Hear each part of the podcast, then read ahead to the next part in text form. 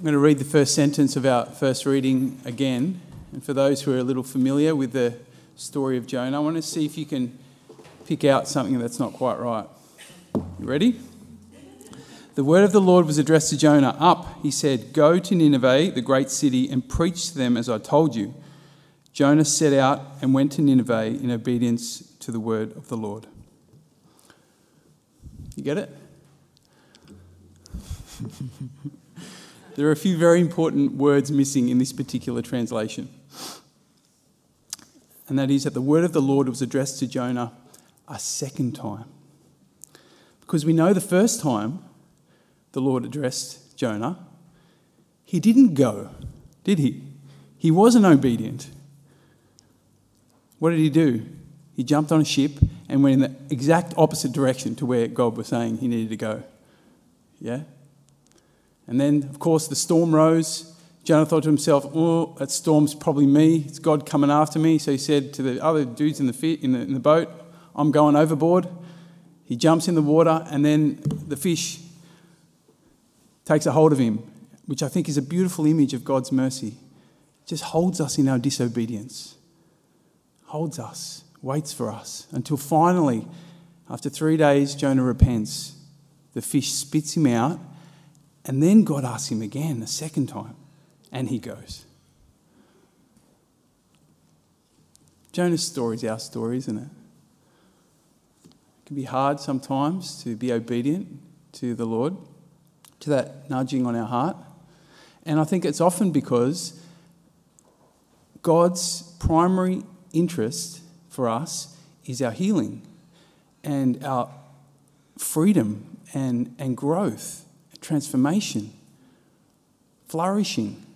And, and sometimes, perhaps often, that involves us confronting things, uh, leaning into areas of life or, or doing things that we find difficult. They're challenging, that we'd rather not look at. Some examples. Maybe you're feeling a little bit of a nudging lately to uh, forgive someone or to forgive yourself. Maybe, uh,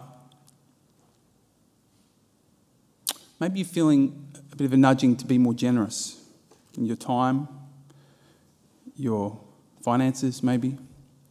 Maybe uh, there's been something on your heart. There's an attitude, there's a sin, there's a way of thinking that you've been struggling with and there's been a nudging to, to speak to someone about it, but you just can't do it. It's too scary. Right? Maybe, uh,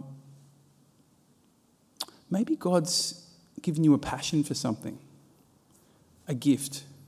And you've had this sense for a long while that God's sort of saying, come on, put it out there, share it. And you're like, oh no, too scary. What if I'm rejected? What if I look stupid? What if it fails?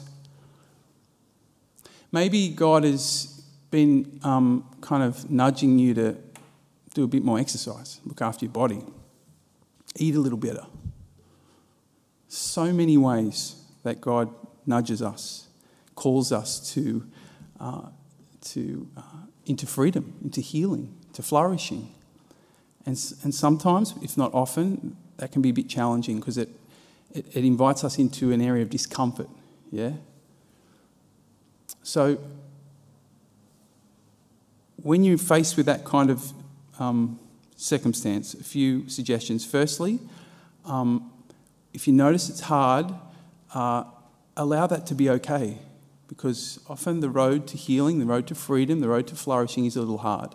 Yeah, and it, it probably just means that, that God's doing something in you.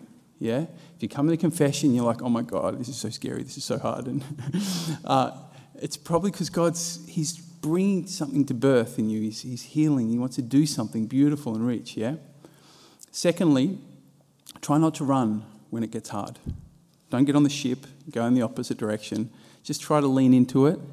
Uh, and thirdly, and perhaps most importantly, um, don't try and do whatever God is calling you to do yourself. Ask God's help. Lord, help me to do this thing I find scary. Help me to do, I can't do it. Sorry, can't do it. Give me the grace, give me the desire. Give me the trust to really believe that this is going to lead to my flourishing.